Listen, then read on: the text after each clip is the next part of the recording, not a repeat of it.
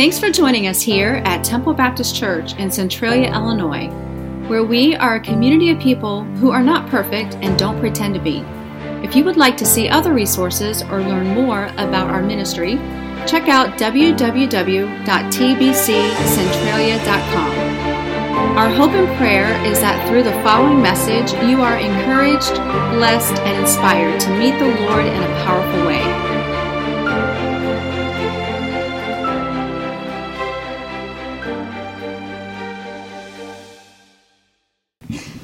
Right, well, good morning. And if you would, open up your Bibles to the book of John and then also to the book of Genesis.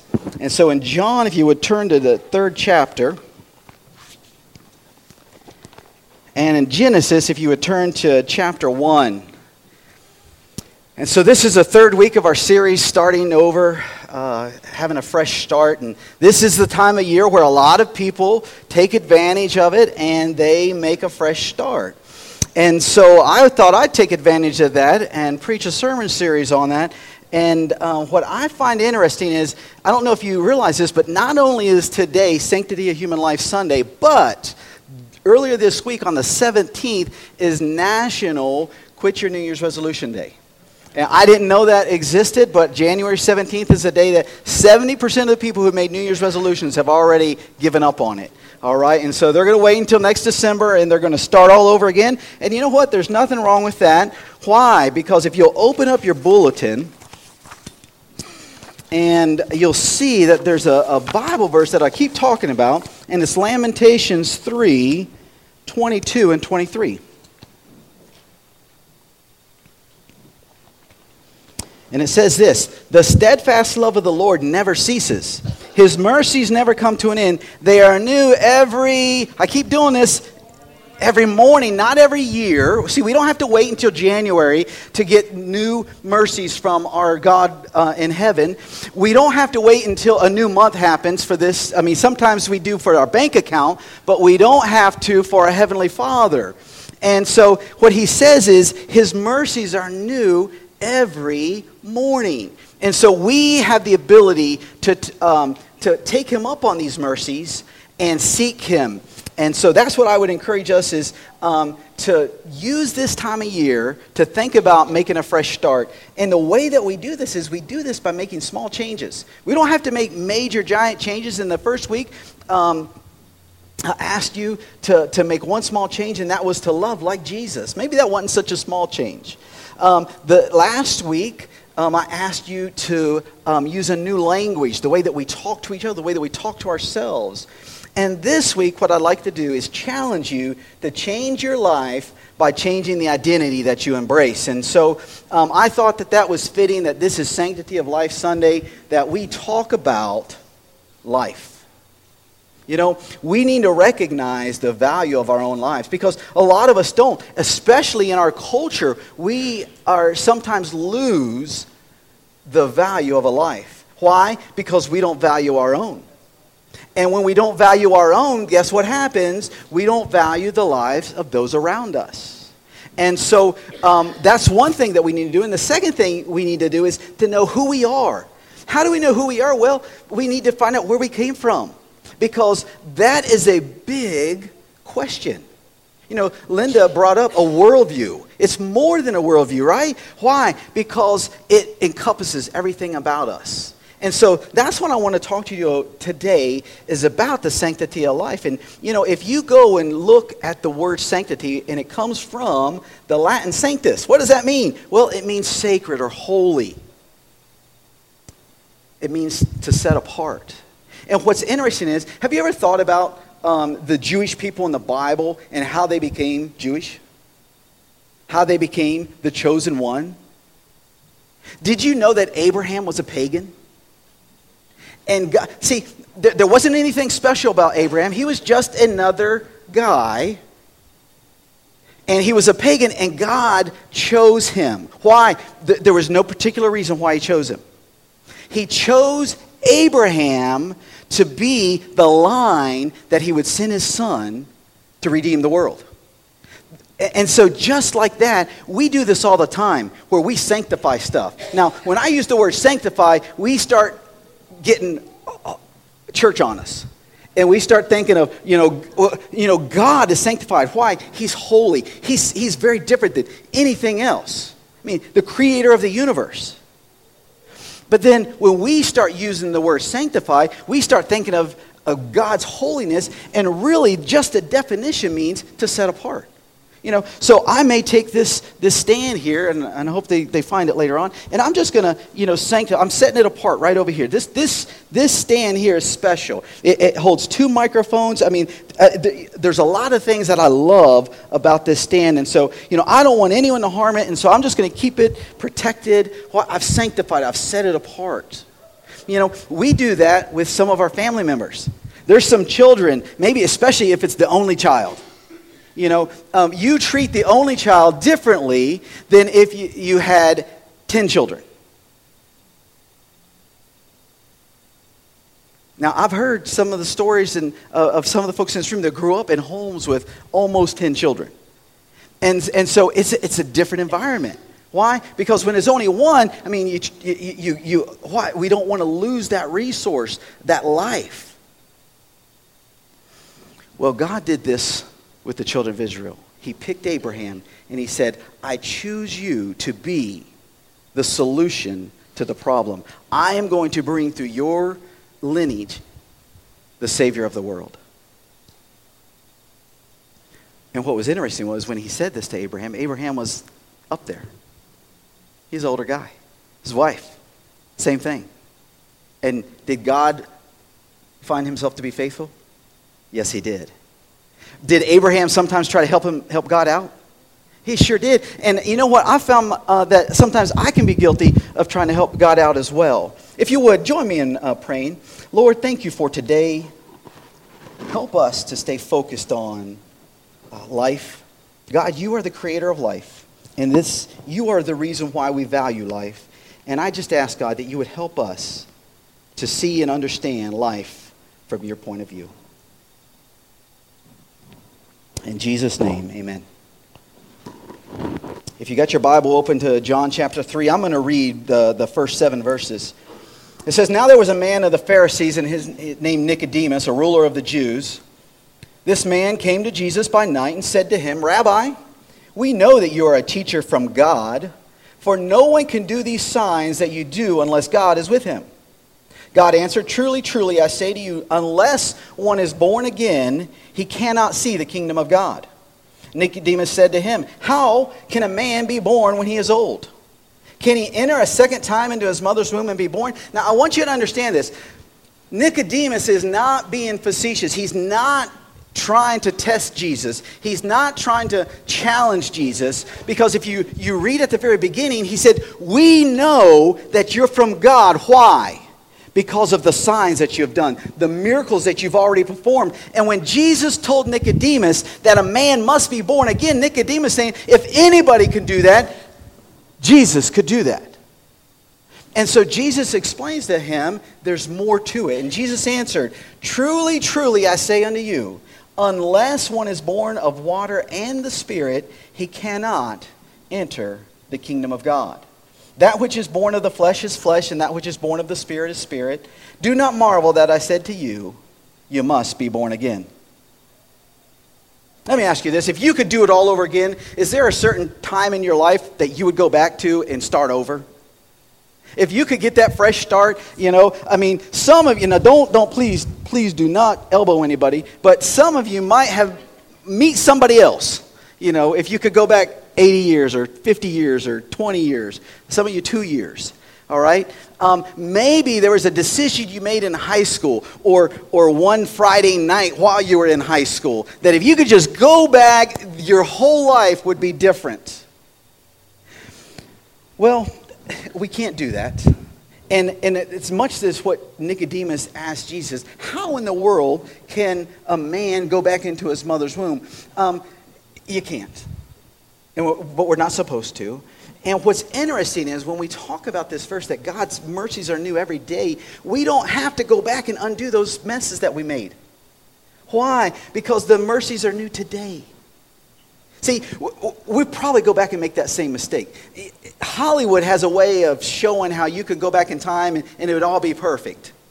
Um, the problem is that we're humans.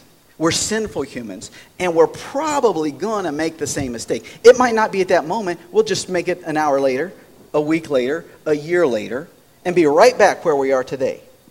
And so, what God values is what do we do with that? Do we trust on Him? Do we lean on Him? Or do we try to fix it ourselves like Abraham tried many times? And so, the first point I would like to, for you to think about this, and I want to talk about the topic of um, there are different steps as Christians, and, and these are broad steps that we need to take, but the first and most important step is that we need to get in. We need to get saved. You know, it is wonderful to be a, a church attender. But those songs that we were singing when we all get to heaven, if all we are is a church attender, we won't be singing that in eternity.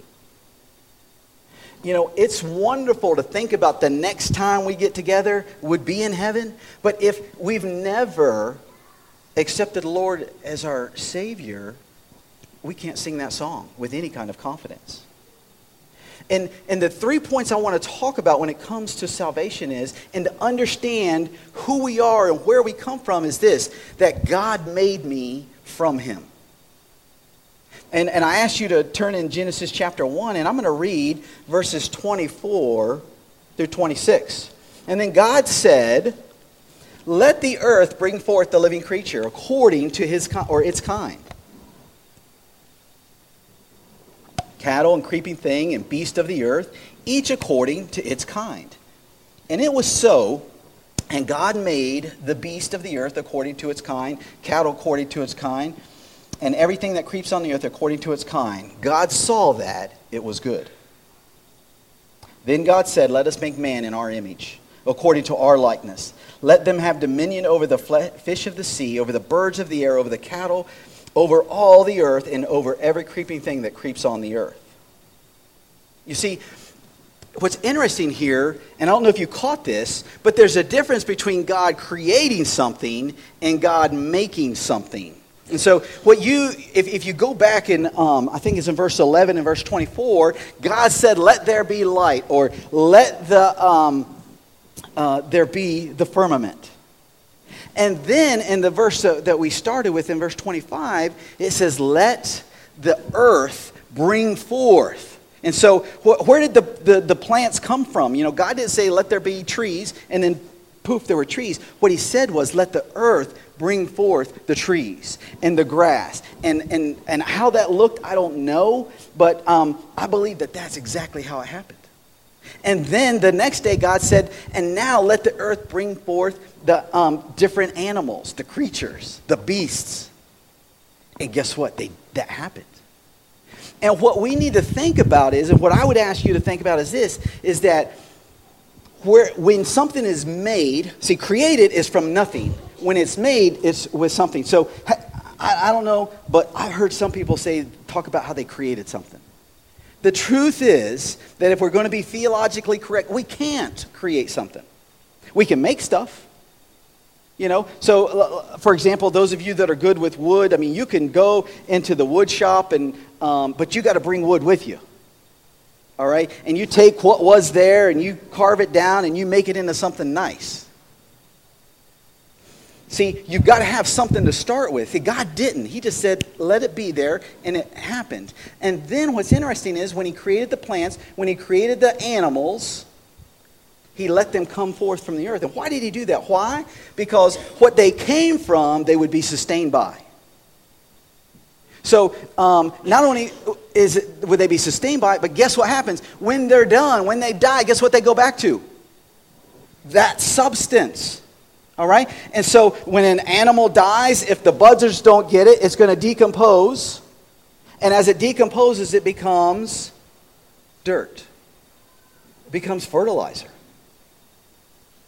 And so what happens is, what about us? Well, now our body, the, he says that he took, took uh, the, the dirt and he formed, he mashed it together and he created what you see. You know, the head, the neck, the, the torso, our arms and our legs. But in verse 27, So God created man in his image, and in the image God created he created him. Male and female, he created them.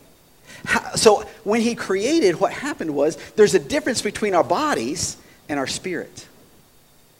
And the way that he created it was he actually breathed in to this mass of dirt that he had formed the body out of, and that's where man became a living thing. That is what we celebrate today in Sanctity of Human Life. We celebrate that spirit. And so, what's interesting is if, if you know anything about Genesis, I don't know how long, but at some point, they sinned. And, when, and, and what did Jesus tell Adam about the tree of the knowledge of good and evil? He said, As soon as you, the day that you eat that, you will surely die. And what a lot of us would ask, well, why didn't they die? Well, they did, but it was their spirit. And so, and that's what Jesus told Nicodemus. He said, A man must be born again. And Nicodemus says, How can you do this? How can a man go back into his mother? I mean, this, come on. And Jesus said, That's not what I'm talking about. He said, There's a water birth and there's a spiritual birth. And if we've never experienced that spiritual birth, we'll never be able to sing the songs that we sang this morning. We'll never get to experience eternal life with our Savior. We'll never get to experience eternal life with our Creator. You know, what's interesting is not only did God make us from Him, but He made us like Him. See, I, I, I appreciate, you know, the folks out there that care about the Eagles. All right, and not too far away from here, you know, you, we got a lot of um, American bald eagles, and their eggs. You, you break a, American bald eagle egg, and you're in trouble. Uh, you, you, I, I, they might give you the death penalty. All right, it, it could be that bad. I saw a TV show. I don't know if you ever heard of this TV show, but I think it's called Whale Wars. There are people who like give up months out of their year to get on a boat and go and try to save whales. Now, folks, I like whales. I think they're cute. I th- you know, I think they'd be interesting. I've seen pictures of people in Alaska, and they're in a little boat, and this big giant whale. I mean, I, I like that. All right, um, but not to the point where I would quit my job and go and work on a ship trying to save them three, four months out of a year. You see, we're a little different than the animals because we have the Spirit.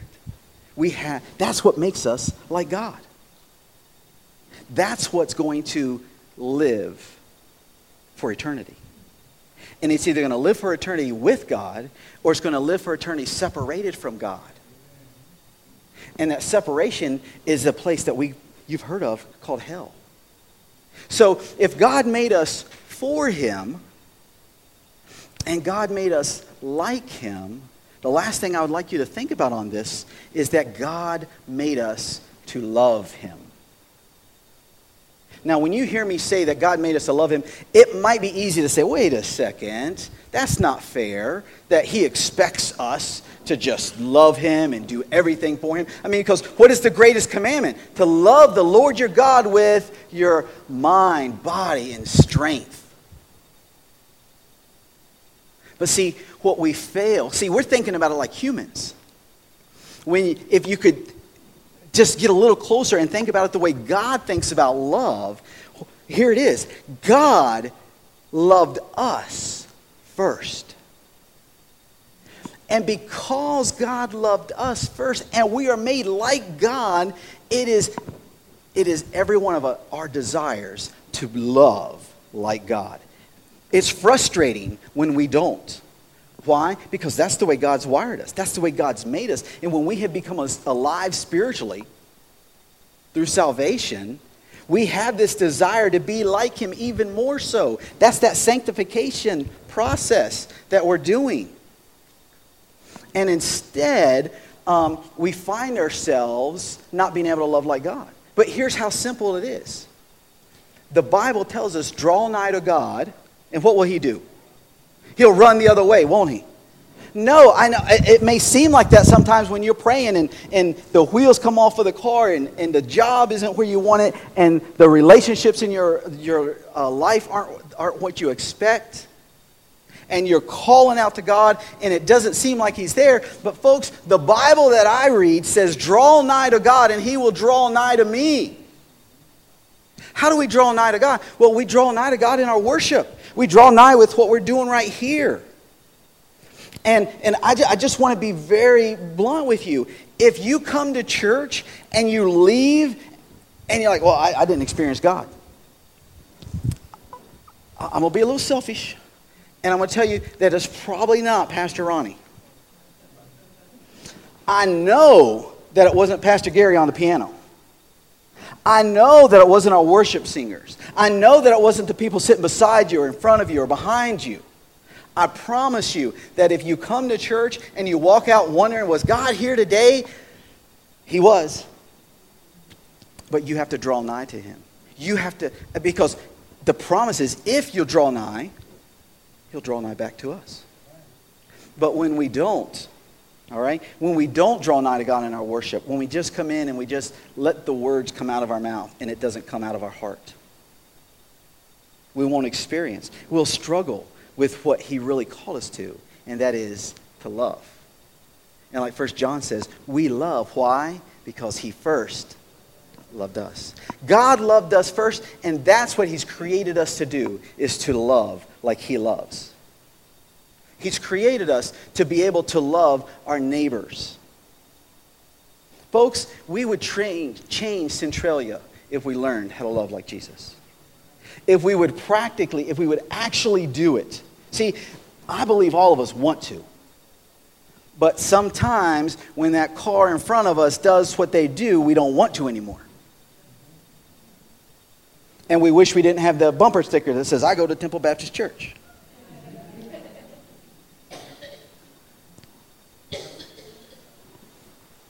Why? Because we're not feeling like Jesus at that moment. Why? We're not drawing nigh to God. Because there's some of us that when that bad thing happens in life, the first thing that we do is go to God. And another way that we can draw nigh to God is draw nigh to God in prayer. Because I said this before, we serve a God that hears our prayers. And, and, and, the Bible that I read, the Bible that I believe, says this that if He hears our prayers, what does He do? He'll answer. The problem is that He, does, he doesn't hear the prayers you don't pray, or He doesn't hear the prayers that you pray without faith. Because so it's easy for us to just throw words out and expect God to respond when He has given us the opportunity. He's given us the resource of the Almighty Creator to, to respond and, and be there on our behalf. The problem is that all of a sudden we think that this is a lottery ticket.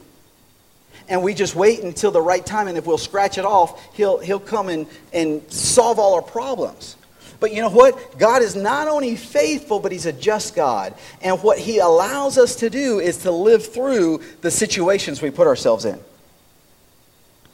And what's interesting, while when we lived down in um, Biloxi, Mississippi, um, our, our, church, a, group of men, had gone to a weekend um, men's conference. And while we were there, um, they told us that there's this hurricane coming onto the Gulf Coast. Hurricane Katrina. I don't know. Have you guys heard of that storm? A couple years ago. And so um, it was interesting, and they, they told us, they said, if you live east of Mobile, because that's where this storm or, or, the, the conference was, it was a Promise Keepers event. Said, if you live east of Mobile, you need to go home because, and get, get your, your house ready. And so all of us lived east of Mobile. And so there's 20 of us from our church. We went out to the parking lot and we, we got on our knees and we prayed. And this is what we pray. We say, God, we want you to show your power and move this storm to Texas. I know that probably wasn't the right way to pray that prayer, but we were asking God, we were believing God that He would demonstrate His power in this storm. And what I found out is God answers our prayers, but sometimes He answers it not the way we expected it to be answered. And so here's what happened that storm made a direct hit, direct hit on the, the Mississippi Gulf Coast, right where we lived. And there was a couple times where I wondered, God, did you not hear our prayer? That you would move that storm to Texas. Texas is big, they can handle it. Mississippi, not so much. And so all of a sudden, I find myself, I'm driving down the road one day, and I've got a trailer full of goods because our church became a distribution center. And we had hundreds of volunteers staying at our church 24 hours a day. And millions of pounds of goods being brought to our church to distribute to the community. And one day I'm driving down the road. I've got a trailer on the back of my vehicle. It's loaded with goods that were given out to the community. And I stop at this red light, and, and I had my window down. And there was a guy that pulled up right beside me. He said, Hey, can I have some of that? Because he knew we were giving it away. I said, You can have all that you want. You just got to go down to the church. And then a, the light turned green. And it was interesting. He says, Do you mean Bay Vista? I didn't say go down to Bay Vista. And just so you know, on that road that I was on, there was over 100 churches. I said, go to the church. Why did they know that I was talking about Bay Vista? Because God had taken that storm and he had demonstrated his power through 20 men who got on their knees and said, God, show yourself strong. The problem was that the way we saw him showing himself strong was like taking that storm and moving it. The way God saw that he would show himself strong was to let that destroy the coast and allow our church to be a lighthouse. To be, when someone said, go to the church, that they would immediately think of where we were at. Why? Because we were the hands and feet of Jesus. And so you can draw nigh to God through prayer. And when you do that, you'll find out that you can live out the commission that we have, and that is to love. You know, at the very beginning, I asked you all if you had the chance to do a do over, would you? And most of us, rightly so, said, Nope, I wouldn't do it. Why? Because we know we would probably just mess it up one more time. Not only that, but we know that, you know what? This isn't Hollywood, this isn't a TV show, and I can't make that happen. And you've probably never seen anyone in your lifetime that got to go back in time. I, know, you know, there's some fancy stuff out in Area 51 that they're working on, but I don't believe that there's a time machine that, that they, they can go back and help us fix our problems. But what I find interesting, if you'll turn into Revelation chapter 21, that God, the creator of the earth, the one that I read about in Genesis chapter 1, is going to do a do over.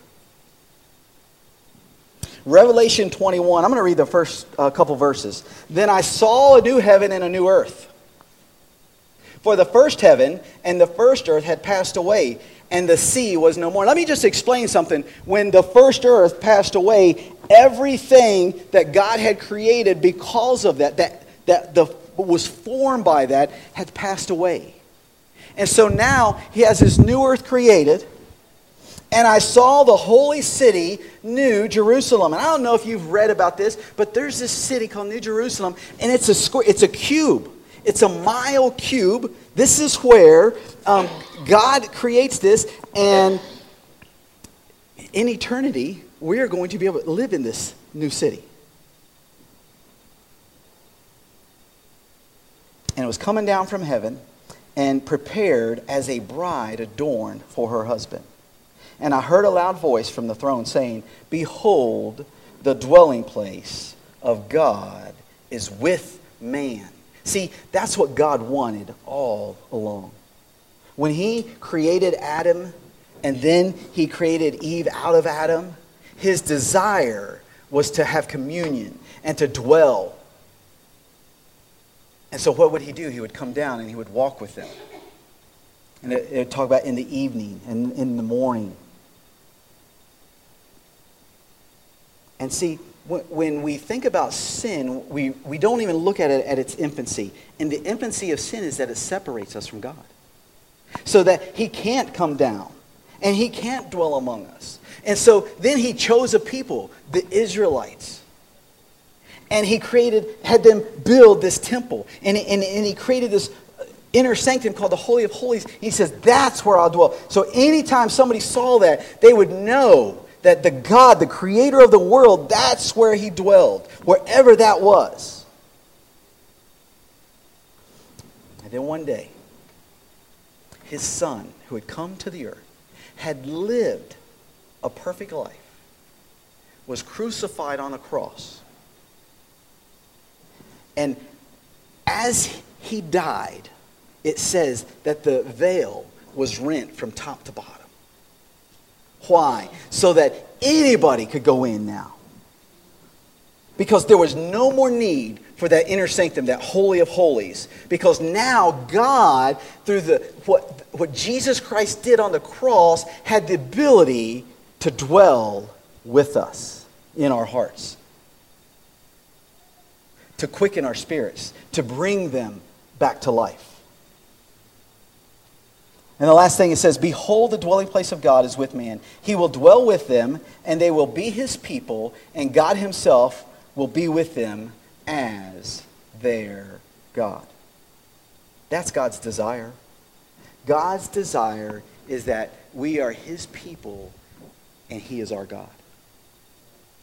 See, he says it over and over again. He says it in Philippians when he says, Draw nigh to me, and I'll draw nigh to you. He says, Ask whatever you will. If I hear, I'll answer.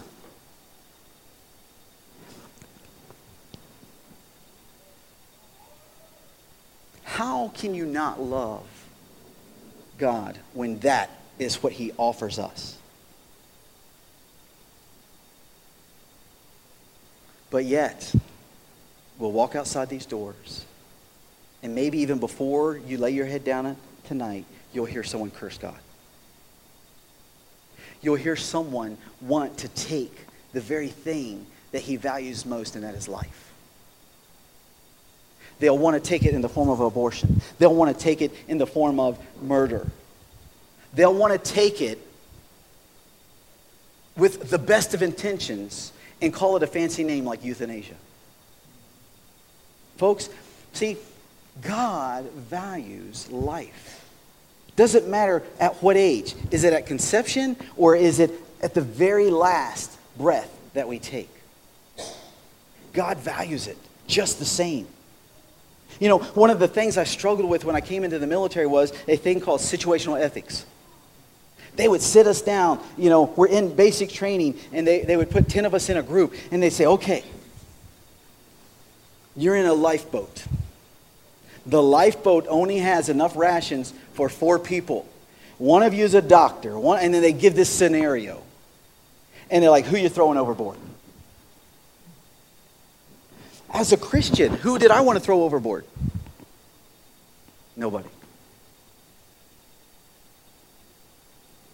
But see, our culture has programmed us to be willing to throw people overboard. And what we, the way that we live with ourselves is we say, well, that's their decision. That's their body. They can do that. Or we say, you know what? They're really being a drain on society. They don't even want to be here. Let's help them.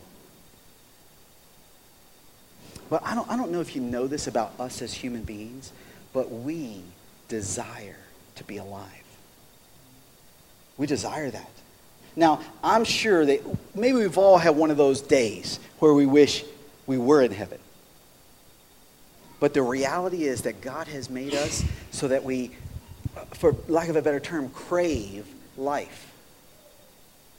If you've been with someone on their deathbed, the hardest thing, the hardest thing for them to, to say is, I'm ready to die. Because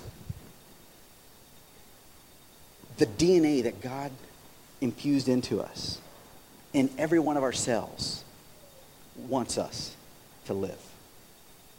Because, see, God values life. No matter where it is on the spectrum. He values life if they're here at Temple Baptist Church today or if they've never come to a church their entire life.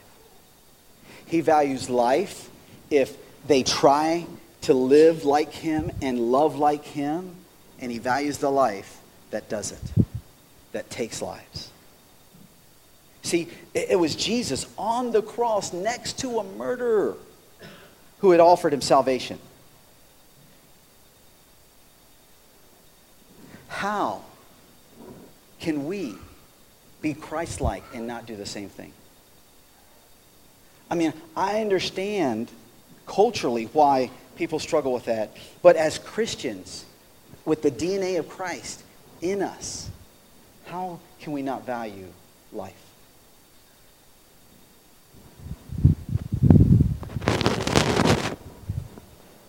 Now, I started off and I told you about this fancy word called sanctification. And I hope I showed you that really sanctification is all about setting apart. So when we say the sanctity of human life, we set human life apart from plants. I like plants. I like flowers. I like a lot of, well, if you ask Carrie, she'd tell you the first thing I want to fix at a house is cut all the bushes that are in front of the house down. All right, so maybe I don't like bush life. All right, but I value lots of life. But I have set apart human life. Human life, I've sanctified it. Well, see, we have the opportunity as well to experience sanctification in our personal lives. And see, there's two types of sanctification that the Bible tells us about. All right, the first one is immediate. When we acknowledge what Jesus Christ did, and that is came from heaven, lived a perfect life, died on a cross to pay for our sins, and three days later was rose from the dead. When we believe that, we experience a quickening of our spirit, our life. And see, that's immediate sanctification. God has immediate, just like he, he picked Abraham, you are going to be who I use, I choose. And God has gone throughout this entire world, and He's looked at everybody and He says, I choose you.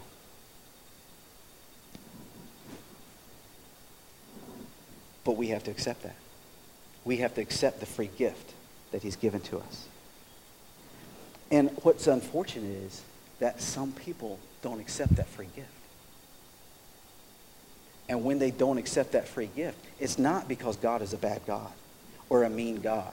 Or, as you've probably heard, how could a just God allow this to happen? That's why. Because he is a just God. And he said that because of the sin that happened with Adam and that now runs through our blood, and every one of us are sinners. Because of that, something had to happen. We're gonna, we have to pay for that sin. But the very same God that says you'll have to pay for your sin says, oh, I'm going to make a way. And he did. And he picked this guy named Abraham who didn't believe in God at all set them apart, allowed the lineage to, to bring forth the Savior in the form of a man. He's, a, he's done this for us. All we have to do is say yes. See, you know, I've talked to you for the last three weeks about a fresh start. There's nothing better than that fresh start. Because all the other fresh starts are going to get old. But when you take, a, take God up on his offer of a fresh start for eternal life, that's exactly what the word means eternal life. As a church, it's our honor to play a small part in all that God is doing in and through your life, and we would love to continue with you on that journey. To find out what your next steps could be in your relationship with Christ, simply go to www.tbccentralia.com forward slash next. You see, here at TBCC, it's our mission to lead people to become fully devoted followers of Christ who walk by faith and not by sight.